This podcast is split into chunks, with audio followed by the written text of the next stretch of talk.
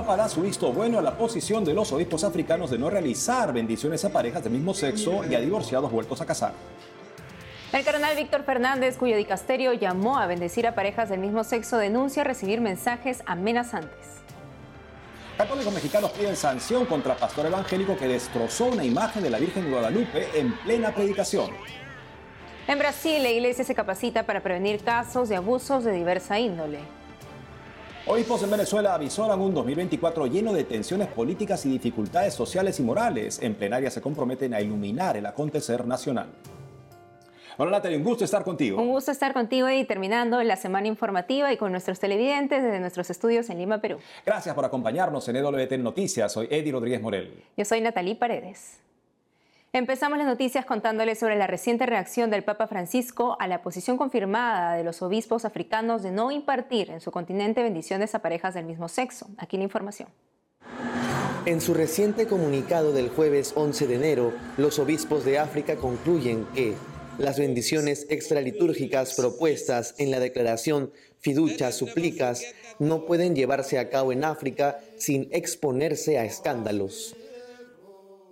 Los prelados señalan que la cultura africana no da cabida a este tipo de uniones. Ante esto, el Papa Francisco y el cardenal Víctor Manuel Fernández estuvieron de acuerdo con la decisión de los prelados africanos. Este consentimiento fue dado de forma privada a los obispos de África. Al empezar su pronunciamiento, los obispos dejan constancia del visto bueno del Santo Padre y del prefecto del dicasterio que promueve la bendición a las parejas del mismo sexo.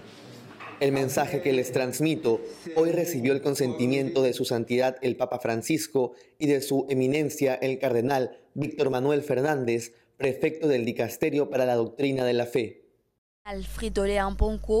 El cardenal Fridolin Ambongo, presidente del Simposio de Obispos de África, firmó el comunicado donde afirma que el contexto cultural de África, profundamente arraigado en los valores de la ley natural relacionados al matrimonio y la familia, complica la aceptación de las uniones de personas del mismo sexo, ya que se consideran intrínsecamente corruptas y contradictorias con las normas culturales. En el manifiesto de cinco páginas, los obispos también resaltan que el lenguaje con el que está escrito la declaración Fiducia Suplicas es demasiado sutil para que la gente sencilla lo entienda. En su mensaje, las conferencias episcopales de África reafirman su comunión con el Papa y su fidelidad con el Evangelio. Además, recuerdan a los católicos del continente que la doctrina de la Iglesia sobre la homosexualidad y el matrimonio no ha cambiado, sigue intacta. Edifiduchas súplicas han generado tanto opiniones favorables como desfavorables de la Iglesia Católica en el mundo y los obispos africanos siempre han mantenido su firme oposición a este documento. ¿Qué opinas de que ahora el Papa le haya dado el visto bueno a esta oposición de los obispos africanos? Dado que el Papa no se pronuncia expresamente él sobre el tema, hay que recurrir a Monseñor Fernández. Y lo que él explica es que la única razón que podría justificar una negativa de parte de los obispos en África, cualquier obispo, es de tipo cultural o legal. Dado que en África hay una cultura, se entiende, no como la occidental, que sobre esos temas permitiría sin ningún problema las bendiciones como las plantea el documento Fidicho Súplicas. En África hay trabas culturales y legales. Por lo tanto, es por esa razón se entiende que el Papa pueda darles esta licencia amplia para no proceder con lo que Fiducia Súplicas presenta como algo muy bueno, algo que en un contexto cultural se entiende más desarrollado, más racional, no sé cómo lo quieren plantear, sería de esperar, sería lo mejor. Pero si vemos la respuesta de los obispos africanos, justamente esta declaración, vemos que es muy diferente su planteamiento. Ellos comienzan de argumentos bíblicos, pasan argumentos del catecismo de la Iglesia Católica. La Biblia plantea la actividad homosexual como algo gravemente desordenado, una abominación, en fin, San Pablo contra la naturaleza del ser humano. El catecismo también plantea la doctrina y ellos exponen eso. Y dicen, además, por aspectos culturales. O sea, lo que para los africanos es un además, para Fernández acaba siendo la única razón contemplable para decirle no a algo que según él se podría hacer y se debería hacer en condiciones culturales como las que él aparentemente también quisiera ver en África, debería también hacerse sin ninguna dificultad. Y pienso en el hecho de que yo participo en un grupo de WhatsApp con amigos sacerdotes de muchas partes del mundo, también de África. Y recuerdo que ellos estaban escandalizados de el desprecio que significaba para ellos que este tipo de documento fuera publicado cuando ellos siempre que están en Roma, ellos siempre se manifiestan en contra de esto y lo consideran un tipo de claudicación, un signo de cómo se está pervirtiendo la sociedad occidental y ellos justamente defienden en este momento la doctrina católica y ellos entienden que están haciendo eso sobre todo y en primer lugar y que salga este tipo de declaración pues para ellos es inaceptable, finalmente han entendido esto en la Santa Sede y han decidido darles esa licencia, si bien no por las razones que argumentan los africanos, que son sobre todo bíblicas y catequéticas, sino supuestamente por razones de índole cultural. Un último comentario que recuerda un amigo en estos días, porque justamente eso se publicó pocos días antes de Navidad. Y estamos hablando de naciones no mayoritariamente cristianas, o sea, que no es por razones culturales que la Navidad es importante, ahí es por razones de fe cristiana. Y uno preguntaba en este grupo de compañeros, sacerdotes de diferentes lugares, ¿qué lugar tiene la, la Navidad en el corazón de ustedes? porque no podía entender que ellos pudieran estar tranquilos con una declaración de este tipo en días previos a la Navidad, cuando para ellos el hecho de que se publicara entonces esa declaración era una particular afrenta o dolor que no podían ni siquiera entender cómo otros no lo compartieran. Y con todo esto, Eddie, ¿de qué manera podríamos recordar ahora las palabras de Benedicto XVI cuando decía que África es el continente de la esperanza? Así es, y en efecto, Juan Pablo II decía, África sorprenderá al mundo. Y no sorprenderá al mundo simplemente porque tiene una cultura, unas leyes, en fin, que no están a la altura, digamos, de los tiempos, sino es una nación que ha encontrado en el Evangelio la confirmación de lo que justamente presenta esta declaración de los obispos africanos, de una moral de derecho natural. Es algo que en efecto nosotros también tenemos, que Juan Pablo II nos volvió a enseñar de manera autorizada en el documento Veritatis Splendor pero ese documento lamentablemente en Roma ha sido archivado en los últimos años, de manera que las razones que tienen los africanos para defender la doctrina católica, que son también razones de índice de derecho natural, ahora nos parecen algo incomprensible porque el documento magisterial que nos recuerda esa enseñanza perenne católica, lamentablemente no figura en el tipo de declaraciones que hemos recientemente emitidas desde la Santa Sede. Gracias, Eddie, por la reflexión. Mientras en África no habrá bendición a parejas del mismo sexo en la Basílica de San Pedro en el Vaticano, están listos para impartirlas. En rueda de prensa este jueves, el cardenal Mauro Gambetti, asipreste de la Basílica, dijo que es para mostrar al mundo el rostro materno de la Iglesia y en línea con lo que pidió el Papa. La declaración fiducia súplica sigue causando polémica en la Iglesia. Ahora su autor, el prefecto del Dicasterio para la Doctrina de la Fe, contó que recibe preocupantes mensajes. Veamos de qué se trata. El cardenal Víctor Fernández, prefecto del Dicasterio para la Doctrina de la Fe, reveló haber recibido hasta en tres ocasiones mensajes amenazantes diciendo te destruiremos desde que publicó la declaración Fiducia Súplicas que exhorta a bendecir a parejas del mismo sexo. En una entrevista al diario italiano La Estampa y publicada el jueves, el cardenal Fernández dijo que sentirse odiado no es agradable, sobre todo porque no existen elementos tan terribles que justifiquen esta dureza. Fueron sus palabras. En la entrevista, el prefecto del Dicasterio para la Doctrina de la Fe insistió en defenderse de las acusaciones de blasfemia o herejía en fiduchas súplicas, argumentó que la bendición en el sentido de bendiciones pastorales no litúrgicas no puede ser sacrílega ni blasfema porque no sanciona, califica, autoriza ni reconoce nada. De igual modo remarcó que la enseñanza sobre el matrimonio no cambia y que la bendición no legitima la homosexualidad. En una segunda entrevista, esta vez a la agencia EFE, el cardenal Víctor Fernández habló también sobre la polémica por su libro La Pasión Mística, que trata del orgasmo, publicado en 1998 y retirado de la venta. Al respecto, Fernández dijo que preveía las críticas de sus detractores.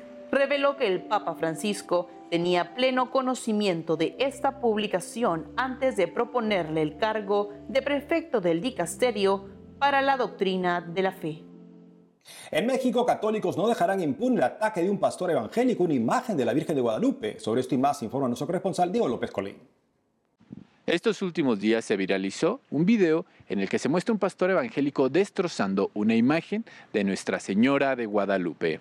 El protagonista es el pastor Kevin T. De la Iglesia Bautista Montesión, ubicada en Iztapalapa, al oriente de la capital mexicana.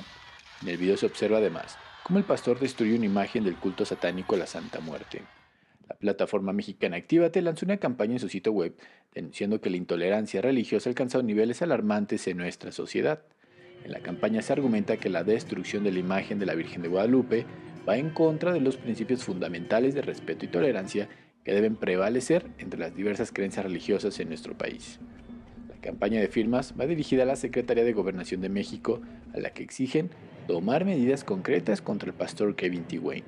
De acuerdo con el artículo 8 de la Ley de Asociaciones Religiosas en México, éstas deben respetar en todo momento los cultos y doctrinas ajenos a su religión. EWTN buscó a la Iglesia Montesión para una declaración, pero hasta el momento no se ha dado respuesta. Monseñor Hilario González, obispo de Saltillo, en el estado mexicano de Coahuila, dio a conocer sobre un nuevo robo eucarístico. El obispo también dio a conocer que la persona que realizó este acto ha quedado totalmente excomulgado de la iglesia. El hecho ocurrió durante la madrugada del lunes 8 de enero en la iglesia San Francisco en la ciudad de Saltillo. El obispo indicó que el robo se realizó forzando la herrería que protegía una de las ventanas del templo. Una vez dentro, señaló, extrajeron dos agrarios, uno que estaba en desuso y se encontraba en la sacristía y el otro que se hallaba en el presbiterio el cual se reservaba en un copón las sagradas formas eucarísticas. Asimismo, el obispo invitó a todos los fieles a unirse en oración realizando actos de desagravio y fomentando el amor a Jesucristo en la Eucaristía. Los obispos de la frontera entre México y Estados Unidos emitieron una declaración conjunta instando a los gobiernos de ambos países a mejorar las condiciones para los migrantes y también para sus familias. Los prelados han propuesto una serie de medidas que incluyen incrementar y simplificar la concesión de visados. También animan a abrir corredores humanitarios seguros. Además, le pidieron a las autoridades ofrecer un alojamiento adecuado y decoroso para las personas en tránsito en cualquiera de ambos países. Para los menores de edad, demandaron acceso regular a la educación y prever programas de custodia temporal o de acogida. Sobre el tema económico, solicitaron dar a los migrantes la libertad de movimiento y la posibilidad de trabajar. Asimismo, ofrecer la posibilidad de participar en una economía que les permita promover la inserción social, entre otras propuestas. En su comunicado, los obispos aclararon que la Iglesia no aboga por fronteras abiertas, sino por leyes que respeten los derechos humanos básicos. Reportó para EWTN Noticias, Diego López. Hacemos una pausa y al volver, en Brasil, la iglesia se capacita para prevenir casos de abusos de diversa índole. Regresamos con más noticias con Enfoque Católico.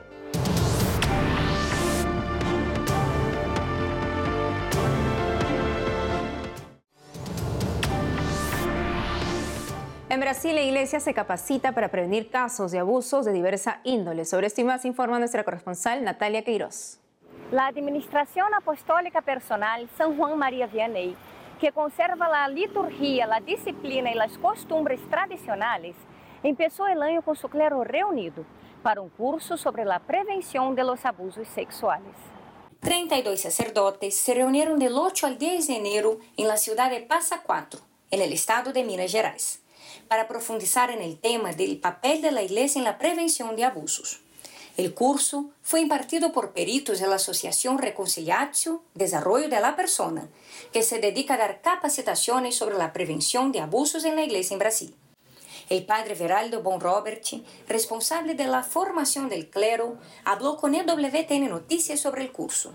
Nós temos uma preocupação muito grande nos preocupa mucho ya desde la formación de nuestros seminaristas que se formen de manera integral para que puedan conciliar e integrar las diversas dimensiones del ser humano, para que estén bien formados espiritual, doctrinal y humanamente y puedan cumplir su papel de pastores en el mundo de hoy.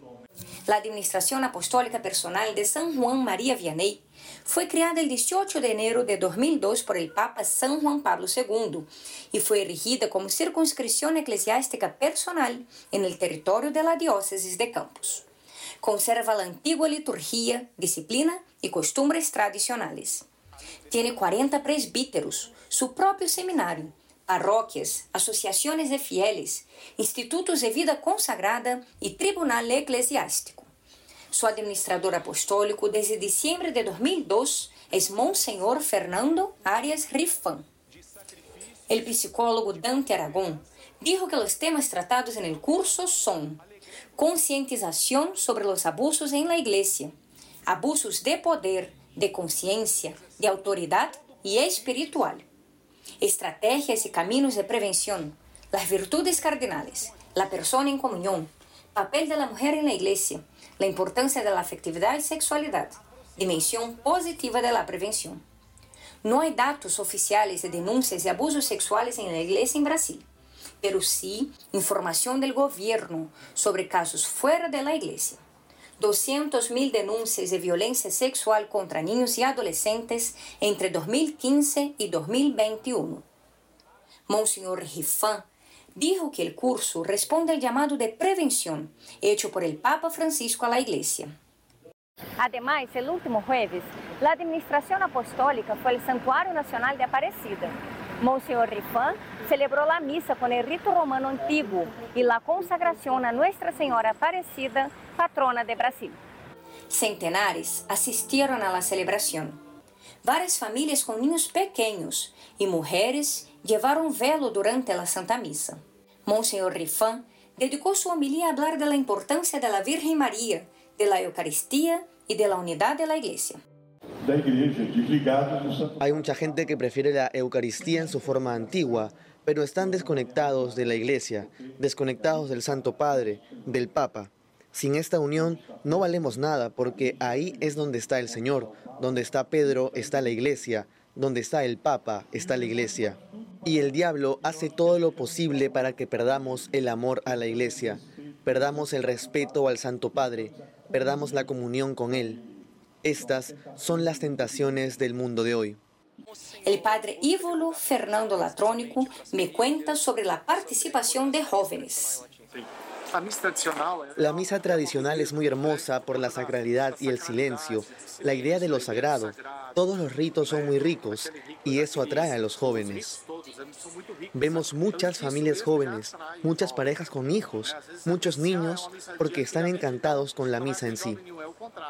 La administración apostólica profesa una fidelidad sin reservas al Santo Padre, el Papa. En Petrópolis, Natalia Queiroz, EWTN Noticias. Obispos en Venezuela avisoran un 2024 lleno de tensiones, frente a la cual trazaron sus propósitos en su primera asamblea plenaria del año. Sobre esto y más informa nuestro corresponsal Andrés Enríquez. Ya está todo listo para que este domingo la Arquidiócesis de Barquisimeto celebra a su patrona, la Virgen Divina Pastora, una historia de devoción que ha tocado la vida de muchísimas personas. Este año las autoridades esperan recibir a una cantidad aproximada de 3 millones de peregrinos que acompañarán a la Madre de Dios en su recorrido desde la iglesia de Santa Rosa hasta la Catedral Metropolitana de Barquisimeto, en lo que es la procesión más multitudinaria del país. Bajo el lema Con María caminemos en comunión, los obispos invitan a los fieles a descubrir y renovar su misión eclesial y a orientar la iglesia local hacia un camino sinodal. El viernes pasado se realizó la solemne bajada de la Divina Pastora en la que la imagen, ya vestida con el traje que llevará el 14 de enero, fue bajada de su nicho en la iglesia de Santa Rosa hasta la nave central del templo. El acto inició con una misa presidida por Monseñor Osvaldo Araque, obispo de Guanare y administrador apostólico de la Arquidiócesis de Barquisimeto. En el momento en que ella se pone más cerca de su pueblo, para que el pueblo le honre, para que venga a pedir, para que venga a dar gracias, para que sienta esa cercanía del amor de nuestra Madre en sus corazones, en su familia. Además, añadió que estos días de celebración son una oportunidad para elevar el corazón a Jesucristo a través de María. No podemos perder esta oportunidad de elevar nuestro corazón a Jesús, de elevar nuestro corazón a María, de sentir que ella está cerca de nosotros, que ella intercede por nosotros y que ella quiere regalarnos el mejor don el don de la vida, el don del amor, el sentido de una vida más cristiana, más auténtica delante de Dios. La historia de la Divina Pastora en Barquisimeto, capital del estado Lara, ubicado en el occidente del país, se remonta hasta el año 1740, cuando el vicario parroquial de la iglesia de Santa Rosa, el padre Sebastián Bernal, encargó una escultura de la Inmaculada Concepción y recibió por error la imagen de la Divina Pastora. Al darse cuenta de la confusión, el sacerdote ordenó devolverla, pero por más que lo intentaron, los hombres que habían traído la imagen no consiguieron moverla. El párroco interpretó esto como un milagro y una señal divina de que la Madre de Dios quería quedarse entre ellos. En otras noticias, el episcopado venezolano se reúne esta semana en asamblea plenaria, que se realiza tradicionalmente a principios de año en aras de analizar el 2024. La Iglesia Católica dice estar dispuesta a iluminar y acompañar el acontecer nacional en un 2024 que se presenta lleno de tensiones políticas y de dificultades económicas, sociales y morales.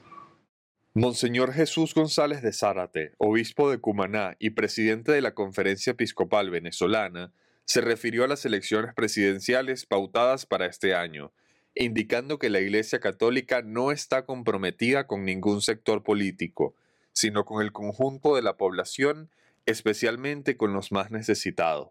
Además de los problemas a nivel político y económico, el episcopado venezolano urge trabajar para dar solución a la dimensión ética del país, que se encuentra en una profunda crisis que se expresa en la pérdida generalizada de los valores ciudadanos, la desintegración familiar, la violencia y el deterioro del bien común. Asimismo, expresó su preocupación por el tema migratorio que afecta al país desde hace años. Ante la indiferencia de las autoridades, la Iglesia debe contribuir a que no se olvide a los migrantes y favorecer servicios de atención y acompañamiento integral material, espiritual y pastoral a ellos y a sus familias, remarcó Monseñor González. En Caracas, Venezuela, Andrés Enríquez, EWTN Noticias. Ahora les contamos que el número de peregrinos que recorrieron el Camino de Santiago, una de las rutas santas más importantes de Europa, marcó un hito sin precedentes en 2023. Nuestro corresponsal Nicolás de Cárdenas nos cuenta más en la siguiente nota. La ruta milenaria del Camino de Santiago sigue atrayendo a miles y miles de personas. El pasado año, cerca de medio millón fueron los que anduvieron hasta las puertas de la Catedral de Santiago y abrazaron al apóstol en un nuevo récord de peregrinos. Los peregrinos que se aventuran por el famoso Camino de Santiago marcaron un hito sin precedentes en 2023. Durante el año que pasó, casi medio millón de personas procedentes de todos los rincones del planeta emprendieron el recorrido de esta histórica ruta. Según las estadísticas publicadas por la Oficina de Acogida al Peregrino de la Catedral de Santiago de Compostela, llegaron 446.035 peregrinos a Santiago. Casi 200.000 de los peregrinos eran de España, principalmente de la región sur de Andalucía. En cuanto a los extranjeros, los peregrinos de Estados Unidos ocuparon el primer lugar con más de 30.000, seguidos por los italianos con 28.645 y los alemanes con 24.342. Otros países que ocupan lugares destacados incluyen Portugal, Francia, Reino Unido, México, Corea del Sur, Irlanda, Australia y Canadá. Los principales rangos de edad fueron de 18 a 45 años, con 10.181 peregrinos, y hubo 10.096 de entre 45 y 65 años. Las mujeres peregrinas también superaron en número a los hombres. El Camino de Santiago es una experiencia eminentemente católica. A pesar de ello, casi la cuarta parte de los que recorren la ruta dicen no hacerlo por motivos religiosos. Es Dios quien sabe el camino que han recorrido sus corazones. Desde España, Nicolás de Cárdenas, EWTN Noticias. Hoy 12 de enero la iglesia celebra a Santa Margarita de Bourbois, la religiosa que fundó el primer convento sin clausura en la historia. El padre Martín Bertis, párroco de la parroquia del Santísimo Salvador de Pachacama, que en Lima, Perú, nos cuenta la historia de esta gran santa.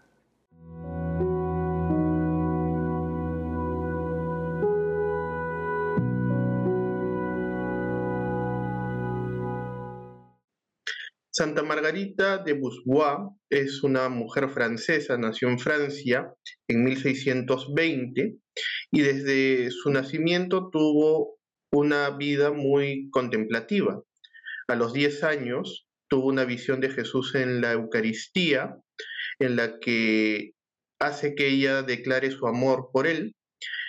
A los 20 años, en una procesión de la Virgen del Rosario, contemplando a la Virgen, descubre su vocación y desde allí pues ella siente un llamado especial a servir a los necesitados, sobre todo en la educación. Ella funda el primer convento sin clausura de la historia de la Iglesia. Eh, gracias a ello se pudieron dedicar a la educación en el Canadá. En segundo lugar, porque cuando ya viaja a Canadá, hace toda una tarea de reivindicación de la mujer, que no estaba tan valorada para la época. Estamos hablando del siglo XVII. Ella es la que ha dinamizado toda la parte de la educación en Montreal. Entonces, es también una santa educadora que vale la pena conocer. Puede parecer reiterativo, redundante, pero eh, hoy en día no siempre se encuentran personas que quieran dedicarse a educar. Muchos simplemente lo hacen por cumplir un trabajo, pero ella desde que tuvo esa visión de la Virgen sintió esa vocación a la educación.